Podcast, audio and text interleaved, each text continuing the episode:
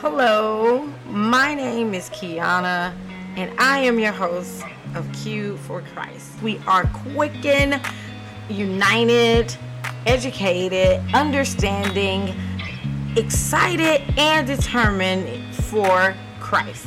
I wanted to come here and talk about healing. Healing is a process that we all have to experience one day before we die, whether it's physical, emotional, or spiritual healing that we need, as long as you live, is going to happen. A few examples of a need of a physical healing is to be visibly sick, like have a broken bone or have cancer or whatever.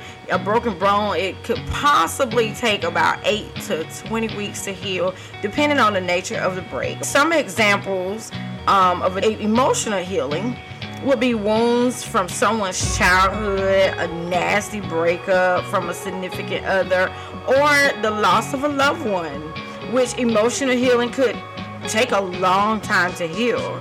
Some people can bounce back from an emotional scar quickly and some can't you know. An emotional wound could take months years or never. Sometimes people die with their emotional scars. Um, people within need of emotional healing can disguise it very well. They can look happy and all that stuff, and we would never know. But it's actually taking a toll on their bodies because now they're solidly stressing, and it turns into heart problems. And now you're dealing with both physical and the emotion healing. And then, of course, the final healing that we may need is a spiritual healing, which could be a church hurt or being forced in a religion without the full understanding of who and what exactly God is in our lives. I work in the emergency room. And so, working in the emergency room and being fully committed to God, I have totally witnessed all three of these need for healing and people tend to put all of them on the back burner and neglect them until the last minute. In reality, most people despise coming into the ER unless it's total an emergency or it's absolute last resort. They will come there with the expectancy to be healed or for the doctors to have this magically wand and to heal them very quickly. And that's not how it goes. If you've been ignoring the problem, we have to find out what's wrong with you first, and then it takes time to heal. We can't just go from a broken leg to a very healthy leg within one week or one day or whatever. You have to take time. However, this is how we treat God when we're spiritually broken we will wait until the last minute. Some people try to wait literally to the last minute of their life and try to ask God to heal them. Um, which God can do it, but we expect God to move just like how when you come to the ER, you expect the ER to move and go really fast. But it's some protocols, just like it's protocols in the emergency room, it's actually protocols in God. As we know, Jesus performed many miracles in the Bible so that people would believe that he was the Messiah because he is the Messiah and some of the miracles probably wasn't recorded. I believe Jesus probably did more miracles than what was recorded. With that being said, just think about the miracle as he was headed to heal a 12 year old girl, which later died and was resurrected. Jesus healed the nameless woman with the 12 years issue of blood. You can read that in Luke 8 43 through 48. He opened up the blind man's eyes. You can read that in Matthew 9 27. And then he healed the, the 10 le- lepers coming from Luke 17 11 through 19. Um, so, with all that said, we know that God is the same yesterday, today, and tomorrow. Just like He performed those miracles back then, He can and will heal us in this present time. So I love to do acronyms. I came up with this acronym for HEAL. And that way we can understand it and to start our journey. The H is to be honest with yourself. We have to know that when it's time to allow God to step in our lives. Just like when we realize that we need to go to the ER, that we need help. We have to be honest with ourselves. A lot of people don't know how to just be honest with the simple fact that they need a spiritual healing, emotional healing, or some people don't even recognize when they need a physical healing because they're scared to go and be honest with themselves that something is going wrong. We have to be able to realize and be honest with ourselves. In Matthew 15 21 through 28, Jesus performed this miracle because the, the woman realized that she had to be honest, that she needed somebody else to help her heal her daughter from these demons. She ran to Jesus. He performed that healing for the woman whose daughter had an evil spirit. Even though this woman was not saved and she wasn't an Israelite, she realized that God was her last resort. And like the song says, if Jesus can't fix it, then it just can't be done. Moving on, the E in healing is to educate yourself on healing. This is so important because a lot of us think we have all the answers on everything and we would try to heal ourselves. I love Google. So a lot of people would go to Google and they would be like, okay, Google, how to mend a broken heart. And don't even try to go to God for help for their broken heart. We have to be committed to reading the Word of God, especially so we can know what kind of miracles that Jesus performed and that we can build our faith.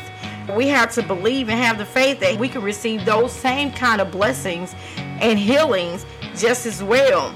In 2 Timothy 2 and 15, do your best to present yourself to God as one approved a worker who does not need to be ashamed and who currently handles the word of truth. So, with that being said, we have to be able to know the truth, read the truth, and handle it. And we can now ask God to heal us because now we have been honest with ourselves and we have read about the miracles that Jesus had performed in Ephesians 3 and 20. Now to him who is able to do immeasurably more than all that we can ask or imagine according to the power that is at work within us. We have to know that we can go to God and ask Him for anything. Um, and He can give it to us because we're His children. Finally, the L is leave it in God's hand.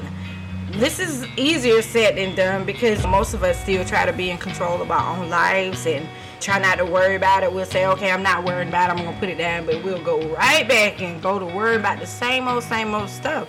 So we have to make sure that we, you know, trust God to leave it in His hand. The Bible says in First Peter five and seven, cast all your anxiety on Him because He cares for you.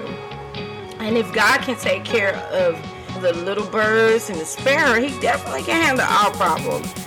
So if we remember these steps about healing, then we could change our journey in life. Um, and it can help us become stronger women, stronger men, stronger children in Christ. For God heals, it stands for hope in God. Coming to Psalms 119, 114. You are my refuge and my shield. I have put my hope in your word. The E stands for encouragement in God. Isaiah 41 and 10. Fear though not, for I am with thee. Be not dismayed, for I am thy God. I will strengthen thee. Yea, I will help thee. Yea, I will uphold thee with the right hand of my righteousness. And A is the assurance in God. Exodus 33 and 14. And he said, My presence shall go with thee, and I will give thee rest. Then we have the L, which is life in God. John 10 and 10. The thief does not come except to steal and to kill and to destroy. I have come to they may have life and that they may have it more abundantly. I know these things, they may sound easier said than done but you know, trust me that it does take practice to continue to perform these steps. But I do guarantee that you'll feel a whole lot better by trying your hardest. Remember, God is a healer, and He wants us to live a happy and healthy life in Him. So, yeah, so that's what I um, wanted to talk about today. It's about healing.